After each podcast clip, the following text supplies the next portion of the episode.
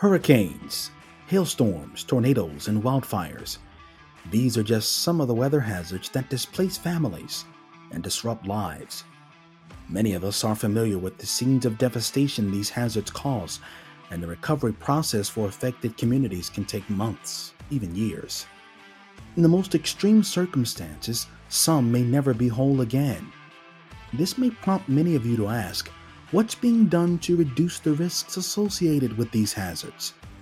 To answer this question, the Insurance Institute for Business and Home Safety presents the Disaster Discussions Podcast. Join me, your host, Armand Brody, as I sit down with professionals in the insurance, science, construction, and resiliency industries who will help us explore the intersection of these hazards with the built environment. We'll bring you in depth conversations with experts from across the country and highlight how science is engineering real world solutions for home and business owners to create safer, more resilient communities. Join us for these discussions every month. And to make sure you don't miss an episode, go subscribe to the Disaster Discussions podcast on your favorite podcast app. We also invite you to engage with us on social media to ask your questions, share your thoughts, and to learn more about the IBHS mission. From the studios of IBHS, welcome to the Disaster Discussions podcast. This is your February 2024 episode. Thank you so much for listening in, for watching on IBHS.org. This is a special episode. We're going to be talking about wind engineering, taking all of our research here at IBHS into an operational application of wind engineering with some special folks from the National Weather Service Columbia office joining us. I'm your guest host for today's episode episode, Christina Gropp, science producer and meteorologist here at IBHS on the microphone. Uh, back with you guys. I hosted a couple episodes back in the very early days of the podcast and glad to be back here with our listeners and viewers once again. Joining me here in studio from IBHS, Ali Merhi. Ali, great to have you with us. It's good to be here again. Uh, thank you for having me. Good, yeah, absolutely. And now we want to welcome in our external guest. We got two special guests with us today from the National Weather Service office in Columbia, as I mentioned. We have John Quagliariello, the warning coordination meteorologist, and Matt Gropp, one of the forecasters at the office as well. Guys, thanks so much for being with us. Thanks for having us. Yeah.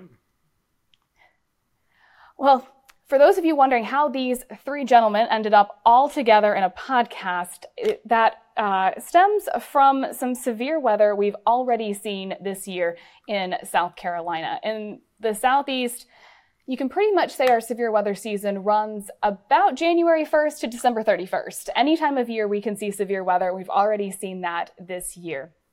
And that brought us the opportunity to build on a collaboration that we really uh, started in earnest last year. So IBHS has been uh, committed now to working more with other sectors of the weather enterprise to help get our research beyond Richburg, beyond the lab, and really interact with folks who can put some of that research into action and who use that research on a daily basis. And that led us to uh, work more closely with some of our local National Weather Service offices here in South Carolina. Last year, we hosted both the Greenville Spartanburg office and the Columbia office at the lab.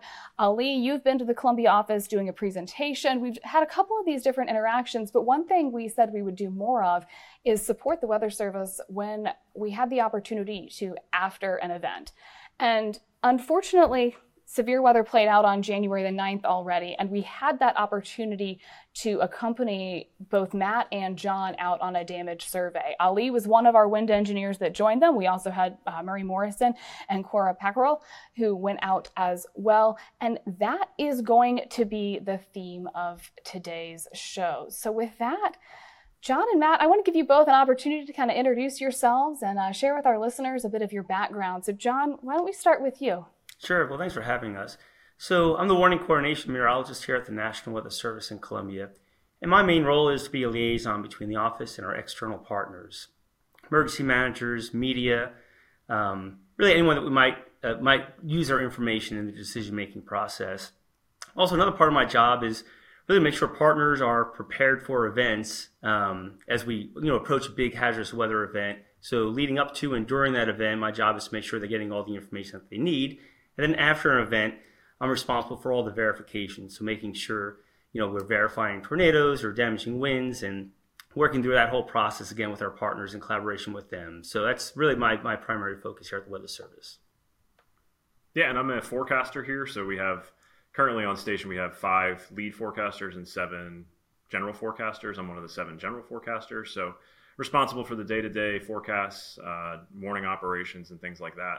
Um, so we do a forecast out seven days and then do our warning operations day of, aviation forecasts, fire weather forecasts, those kind of things.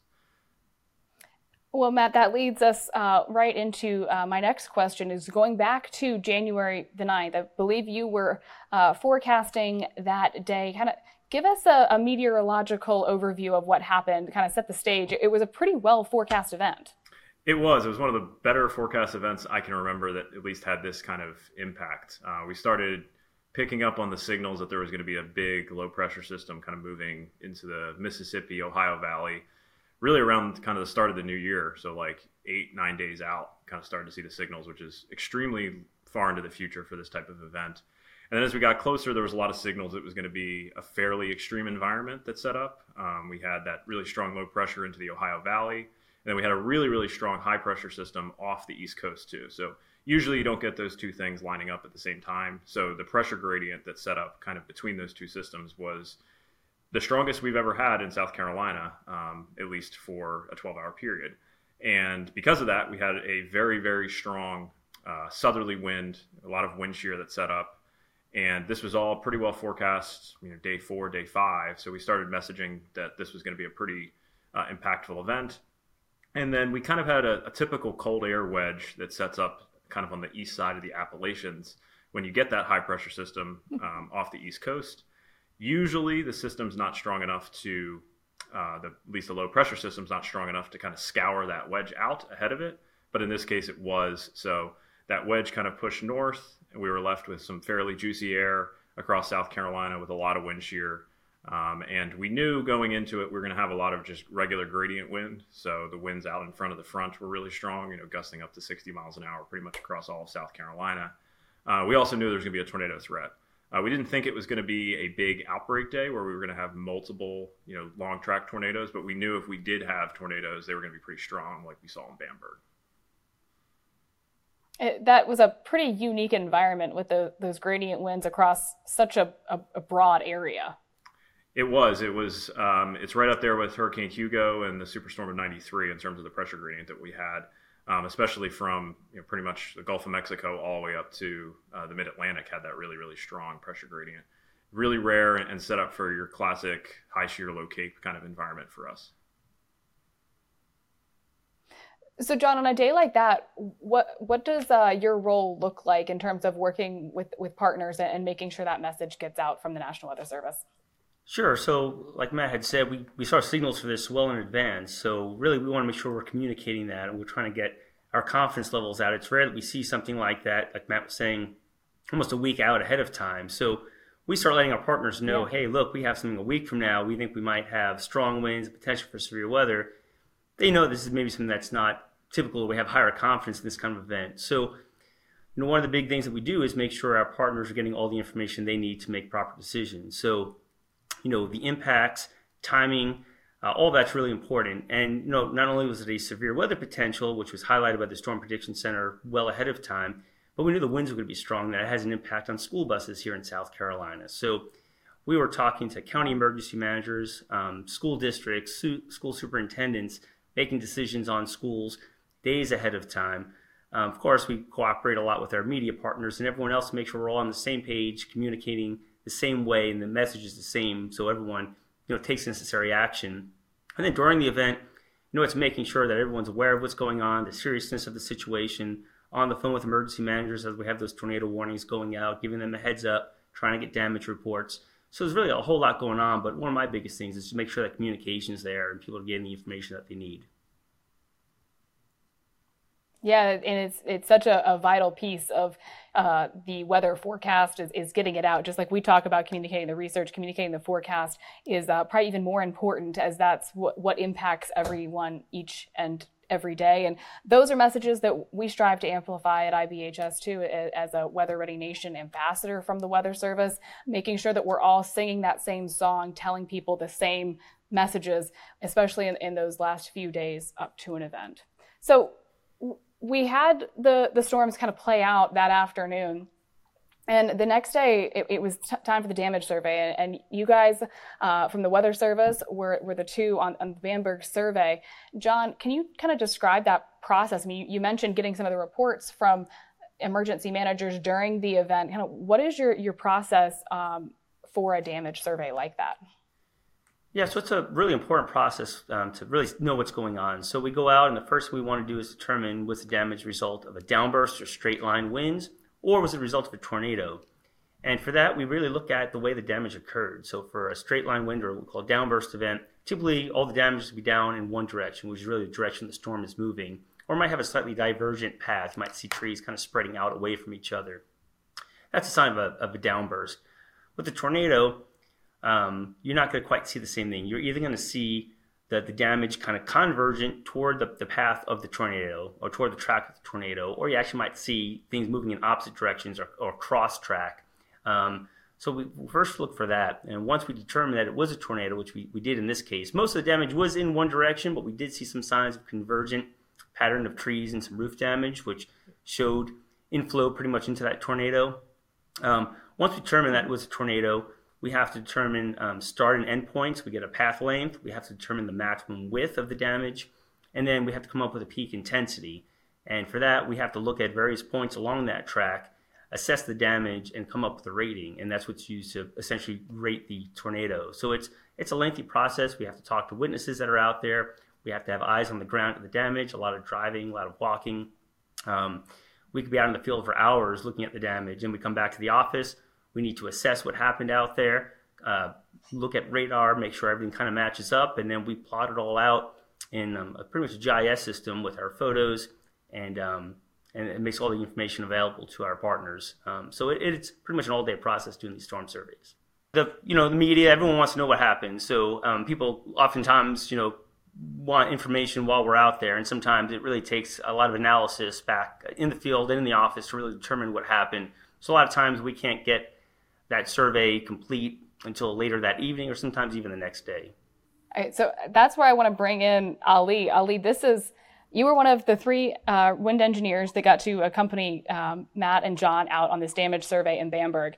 And while your research has done a lot with damage surveys and you've you've looked at a lot of damage, this was actually your first time being able to be on the ground right after an event looking at the damage. The unique pandemic circumstances uh, dro- drove that. But how was that for, for you as a wind engineer? Yeah, I mean, uh, before during the pandemic, I was always looking at damage using uh, street level imaging. So I used to be sent the images of the neighborhoods and all that and build, you know, like street view and then navigate and then you look at the figures.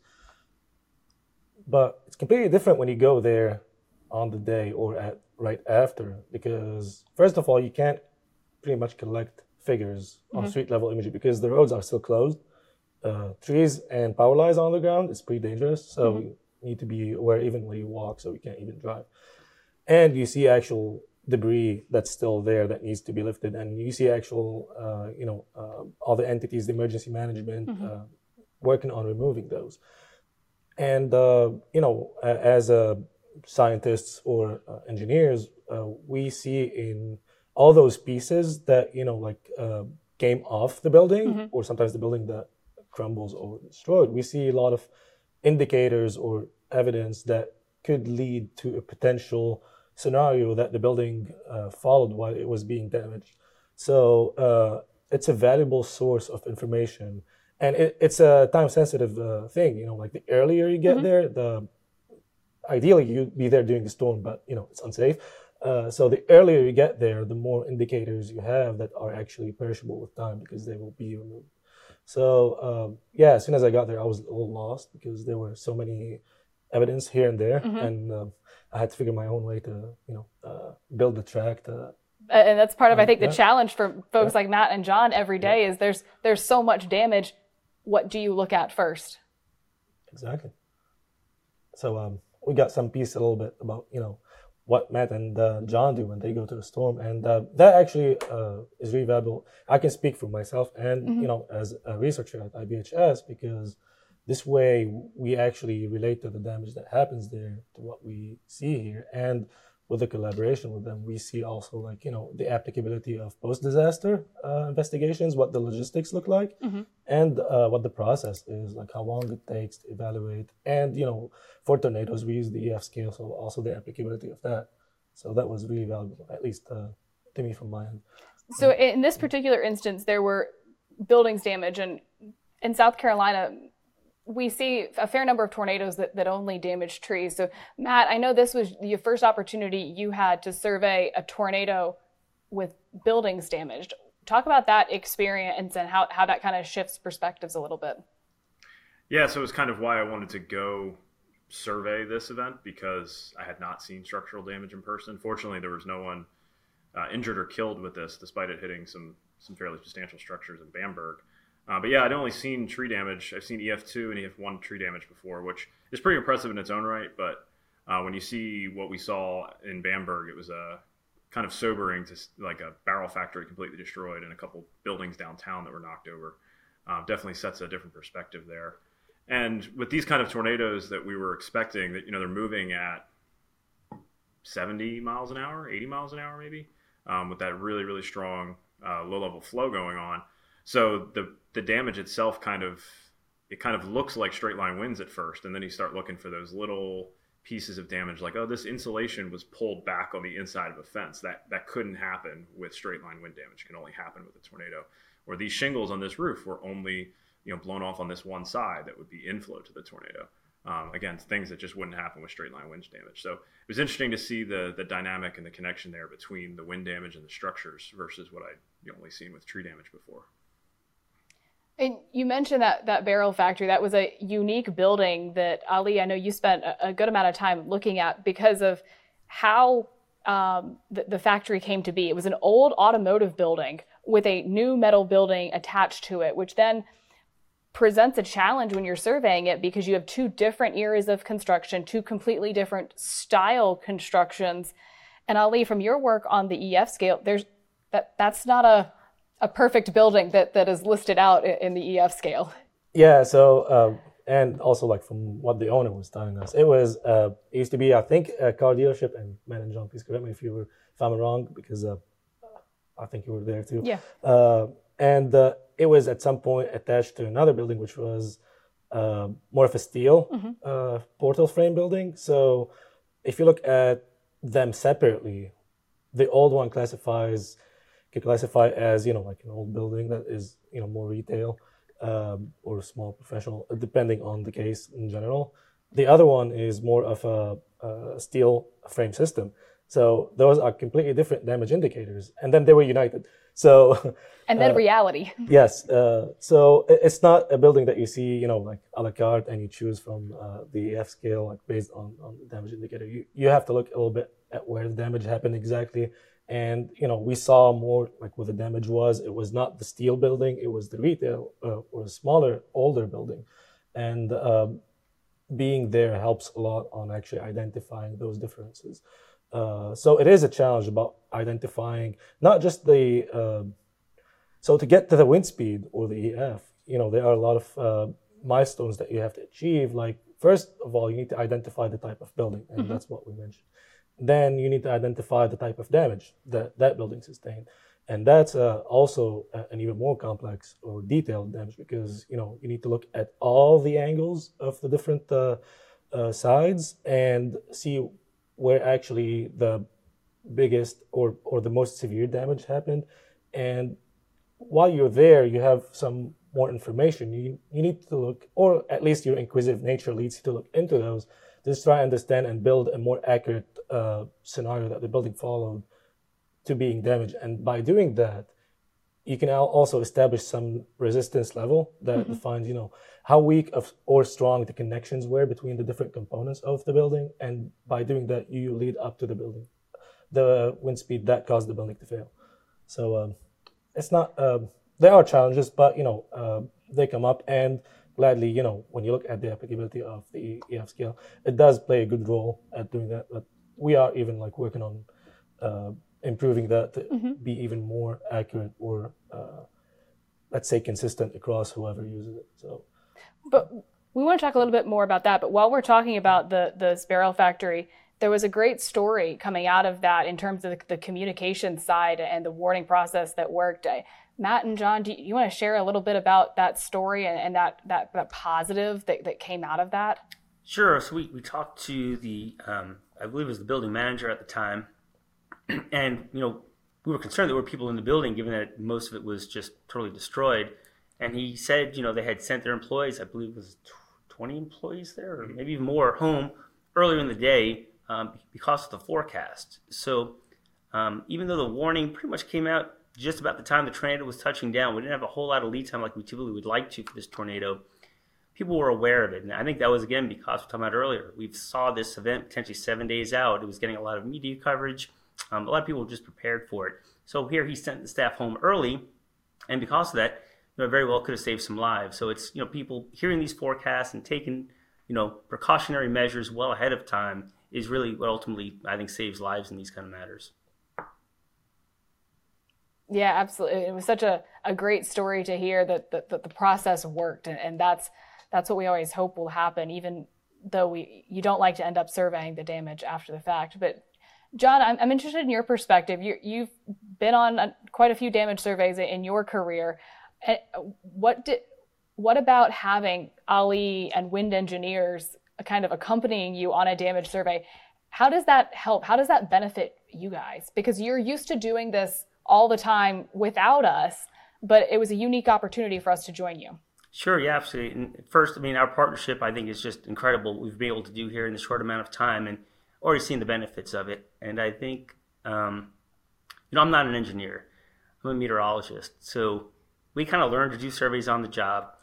And we have the EF scale, which is kind of meant for people that aren't engineers, kind of to help guide us a little bit. I know we'll probably talk about this a little bit more later on, but having an engineer there to actually see what they're looking at, to see the failure points in a building, kind of just builds up my knowledge and our knowledge as an agency. So when we have future surveys, yeah, I've never seen that. That's the reason why that happened. That's why it failed there.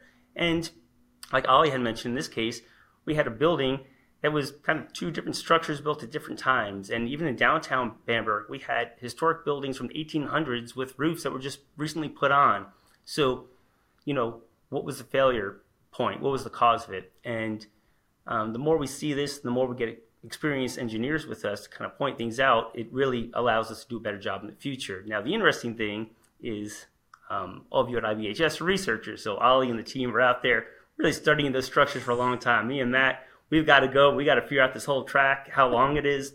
Got to do so, a media interview. Yeah, had media interviews, press conferences. So it was great that the researchers could focus on those structures and we were able to kind of go see the damage and kind of move on. So it just kind of shows the difference between the research side, I think, and the operational side. But it makes us better as operational meteorologists to have the expertise of engineers there with us. We really appreciated that.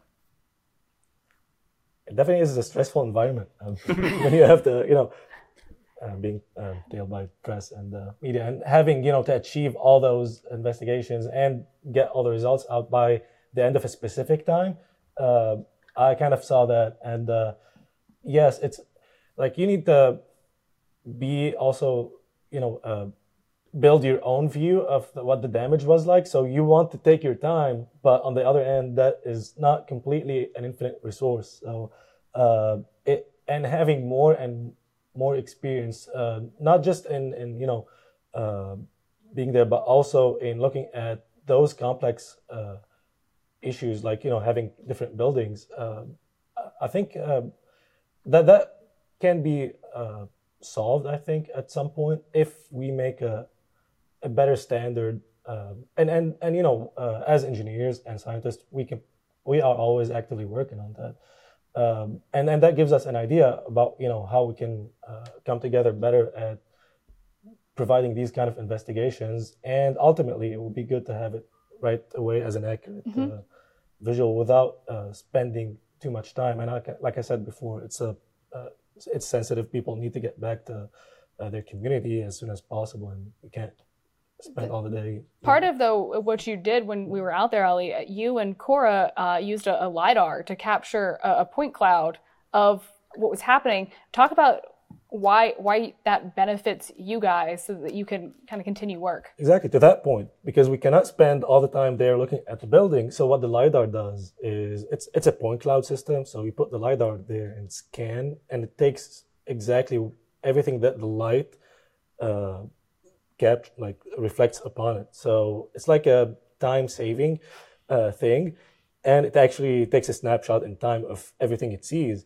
So this way, when we're looking at the LiDAR scan of the barrel factory building, for example, we can go and take a look at at least the dimensions. So mm-hmm. we can look at those bays and we know how many frames actually failed because we went and looked at the debris. So we know they were like about three or four rafters. Uh, I don't have the exact number off the mm-hmm. top of my head, but we do have, we can get that measurement from the LiDAR uh, point cloud because it's a it's a space saving, so we can get the measurements, all of those with the scan.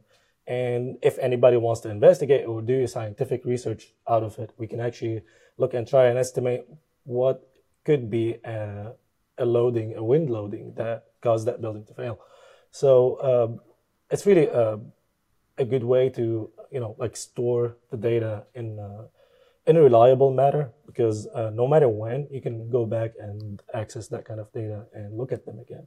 And the building hopefully will get back to business as soon as possible this way without having other people you know walking into and wanting to investigate further. So i think that was a valuable source. Yeah.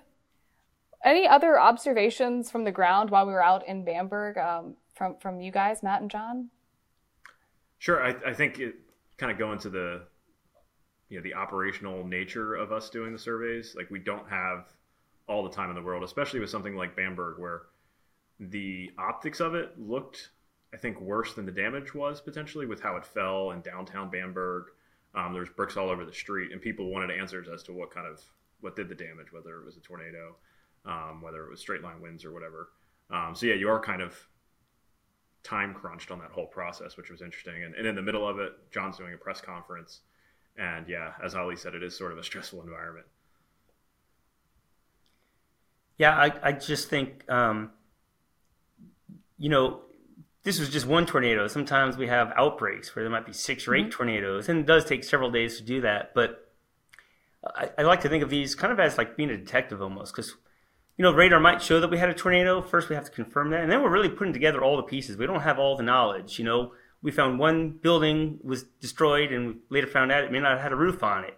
So, you know, like the more you find out, the more the, the puzzle starts coming together. So it really is we're working with a lot of missing information. You know, um, um, structurally, storm-wise, you know, was it a tornado? How large? Was it multiple tornadoes? So you're trying to put all these pieces together. And whatever we do out there, we're probably never going to get it exactly right. I mean, different meteorologists can see different things in there. So our, our, job is to be as consistent as we can and do as thorough of a job as we can at the time that we have. But again, any kind of assistance we can have with engineers and other people to look at the data really kind of helps ensure that what we're putting out is accurate information. And I think that's a great point, John and Ali. Something you've talked about is that the the EF scale kind of helps everyone across the, the weather enterprise from you know folks like you as the on the engineering side to folks like Matt and John out in the field put you all on the same on the same page about about damage.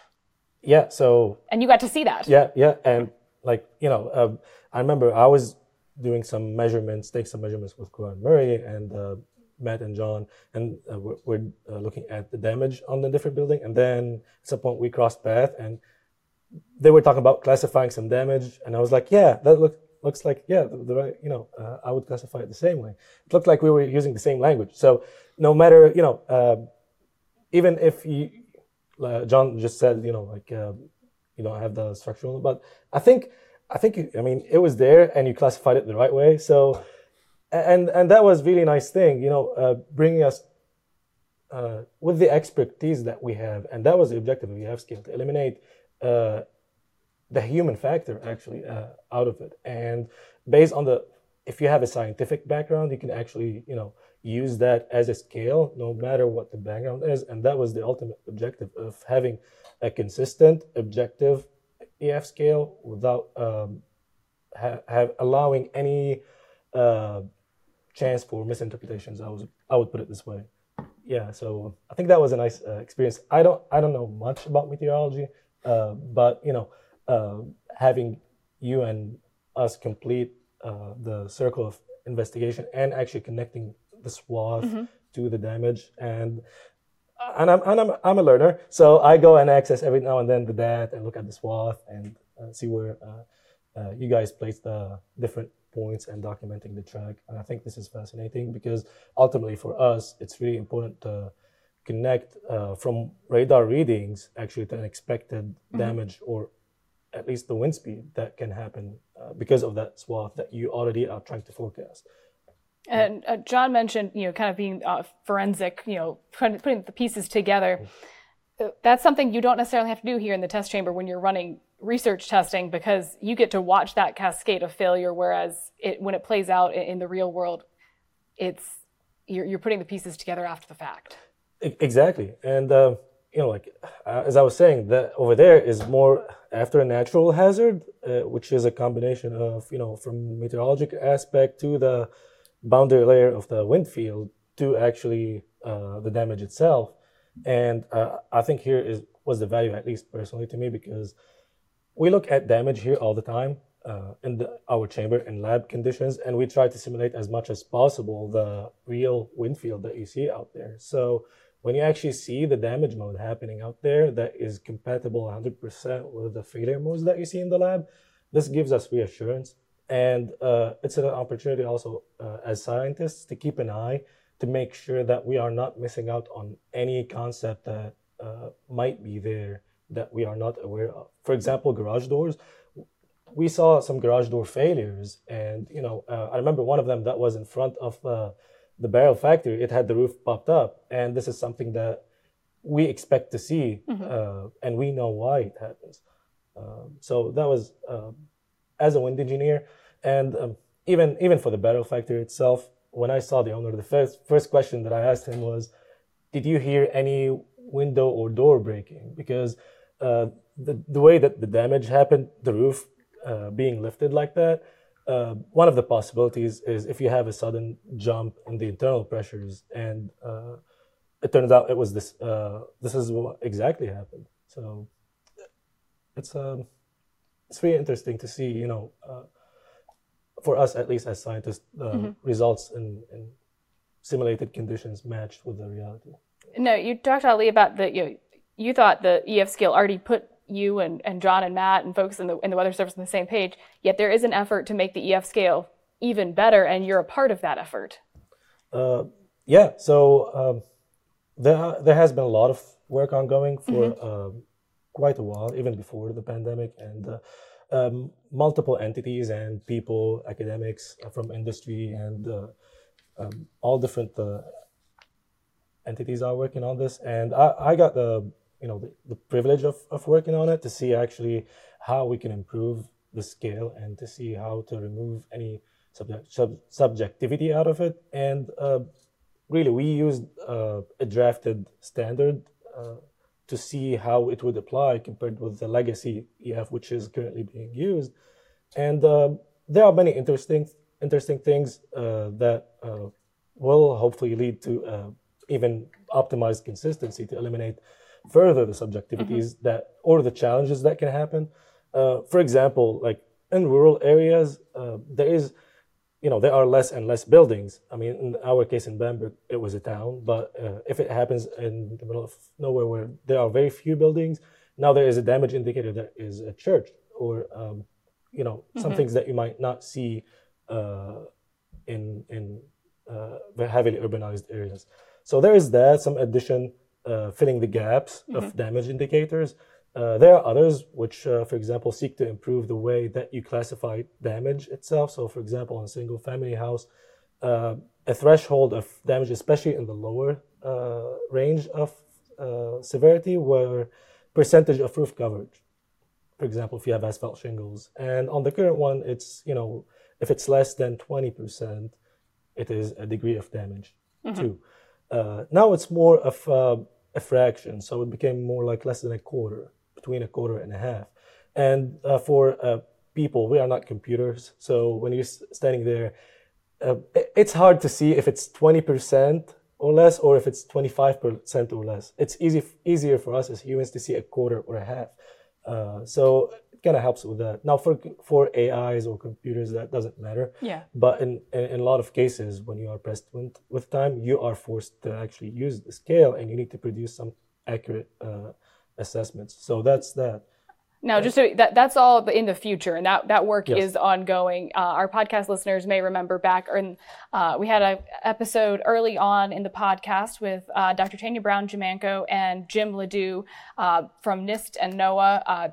Talking about that uh, EF scale work. So I encourage you to go back, take a listen to those episodes uh, if you're interested in hearing more about the uh, evolution of, of where that might go in the future that, that, that might change this kind of process in the future.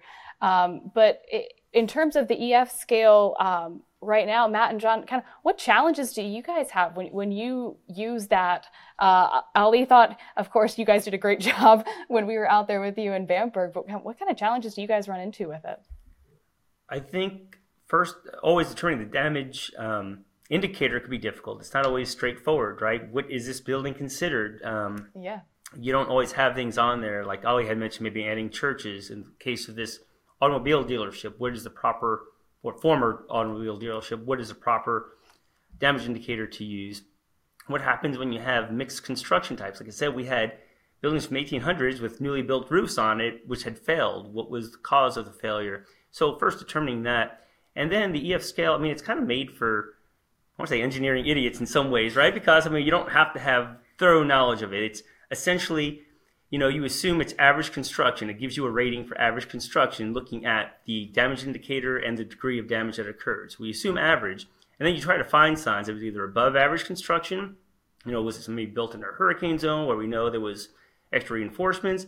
Maybe was it older construction built to older code? Or you have to look around a little bit. You know, how was you know the foundation secured all these different things that we kind of have to look for and i really don't have a ton of knowledge but I, I, can tell yes this looks like it's probably similar to all the other homes around it or you know this one uh, you know look how that roof was attached it doesn't look like it was on very secure and we could kind of adjust the ratings on there and i think it's pretty remarkable i think we kind of came up with our own assessment in bamberg and then we asked folks from ibhs what did you come up with wind speed wise and we were probably off maybe 10 miles an hour or so 15 miles an hour on the ultimate ratings in various locations. So I think it shows that the EF scale does what it's supposed to do. Um, you know, it may not be exact, but I think it gets us in a ballpark. And I think that's really the intent of it because we don't have, like we said, a whole lot of time in the field. So we're looking quickly. We don't have the engineering expertise, um, at least most of us don't, that are out there. So it's something to provide us a quick look, a quick estimate that's fairly close that someone, you know, just with a meteorology degree go out there and, and really use.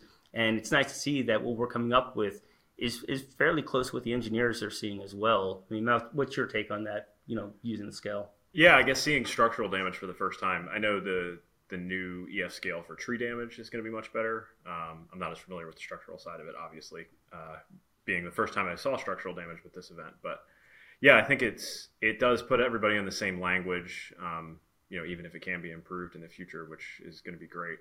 Um, but yeah, I think it generally works pretty well. We tend to be, I think we were a little bit high on our ratings relative to what you guys had um, in terms of wind speed, which was, I guess, to be expected um, with a less critical eye from John and I um, on in terms of how things were built and stuff like that. So.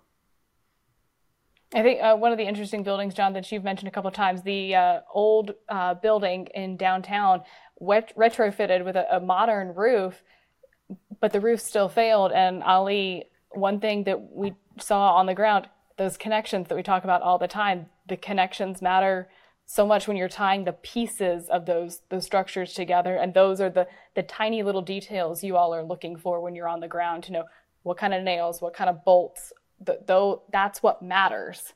I mean in fortified we talk about down to is it a square washer or a round washer? That matters in terms of the wind resistance.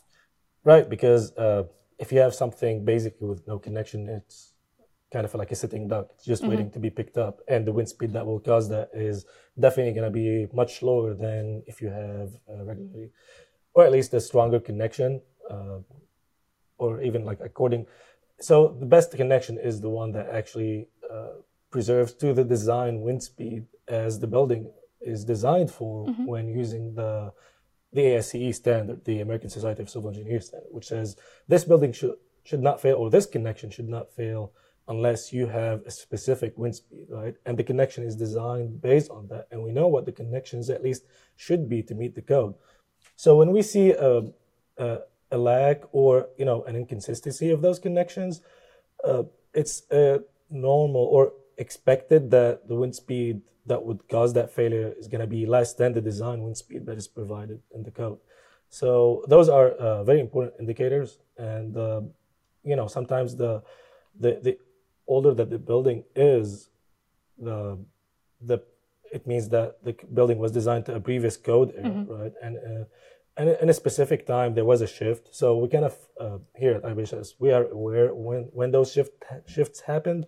So we kind of know when uh, a building has a relatively better design than it was, especially like after the early 2000s era.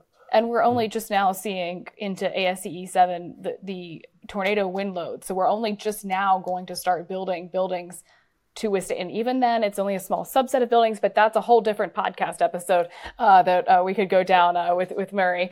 Um, but uh, I think uh, we've covered a lot here. And uh, Ali, to kind of wrap up, you started mentioning it a, a, couple of times, but how does how does being on the ground with folks like John and uh, Matt help further some of our, our work here in the lab that you're that you're doing on the wind side?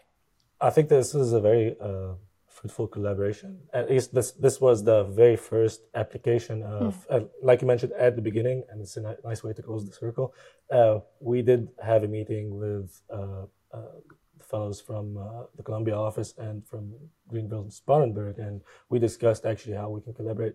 See, seeing that our lab is actually in the area mm-hmm. in proximity, which gives us the logistical flexibility to actually yeah. uh, go to the ground whenever a disaster happens.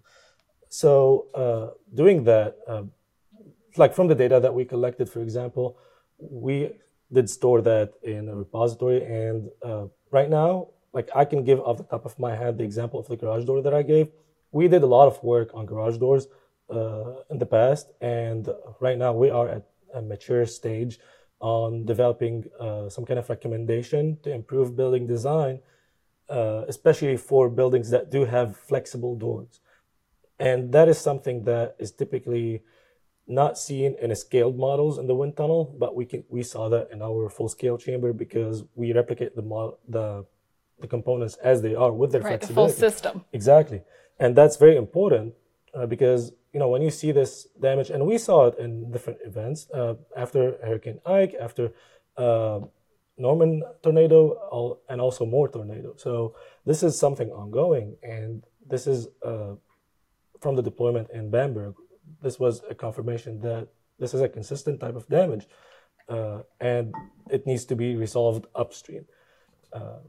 And I'm really looking forward to uh, collaborating further. There, there are some different aspects of collaboration that can happen. For example, we did talk one time in a podcast about the PIP tower mm-hmm. that measures the pre- precipitation uh, that happens in a hurricane. We are looking forward to actually compare the measurements that the PIP or the precipitation imaging probe does uh, with what other gauges do, like a rain gauge, tipping bucket, or mm-hmm. Parsivel and actually see uh, what the effect of wind speed can have on each one of those sensors regularly. And uh, I, I, imagine National Weather Service uses a lot of rain gauges. So, uh, so um, I'm looking forward to uh, also having conversation on, on that. And um, the conversations keep going and going when you establish, uh, you know, some kind of uh, collaboration. Um, Matt and John, I want to offer you an opportunity to uh, provide any last thoughts kind of on Bamberg and, and our partnership. And, and, we want to say uh, we really appreciate our work with you guys and look forward to continuing it. Yeah, uh, I think um, this is great work. I mean, one, kind of bringing research to operations and maybe the other way around as well, I think is, is really critical. But I think we also have talked about ways we could work throughout the year of just getting public messaging out in terms of. Yeah um, safety messaging and how wind can have an impact um, on structures. And um, so I think there's a lot of ways we could collaborate together. Um, so I'm really looking forward to that. I think this is just really a start of a, you know, it could be a really good relationship beneficial to both. And, um, you know, I, I think, you know, hopefully we don't have to do too many of these surveys we have structural damage, but it, it, does happen. And knowing that we have the resource of IBHS up there that could potentially come out and and help look at, at things with us. That gives us a little more confidence that we're doing an accurate job when we're surveying. Um, it helps you know teach us as meteorologists what we need to be looking for a little bit better. So I definitely feel more comfortable next time I'm out on the storm survey without an engineer with me because I already kind of know what to look for and I've seen things.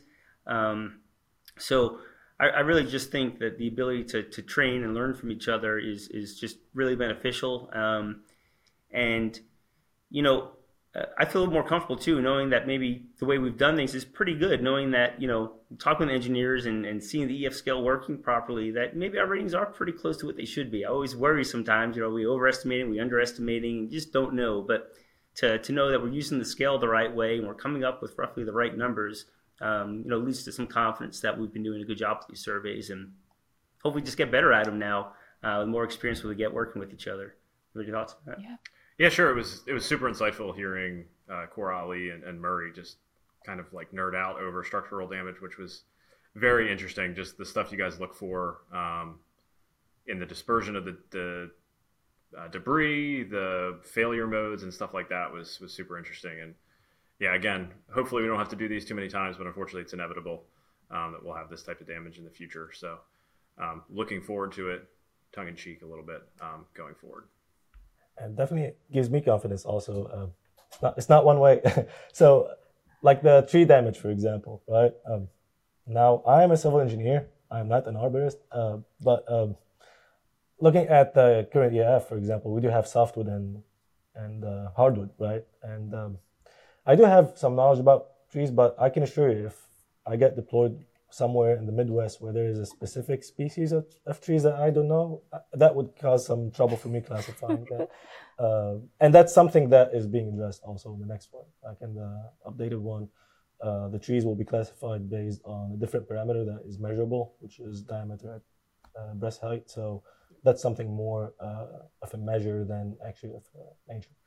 That, that learning continues back and forth from folks in operations to folks here in research connecting the dots. That's the whole goal of the Disaster Discussions podcast. That's so much of our work here at IBHS, and I think a uh, fantastic place to wrap us up for today. We uh, thank you so much for joining us on the Disaster Discussions podcast. Remember, you can always find us on all your favorite podcasting platforms and be sure to tune back in next month for the next episode. We want to thank once again our guests from the National Weather Service, the Warning Coordination Meteorologist, John Quagliariello, and one of the forecasters, Matt Gropp, along with Ali Merhi, one of our research engineers here at IBHS. I've been your guest host for today's episode, Christina Gropp. Thanks so much for joining us and we'll see you back here next month.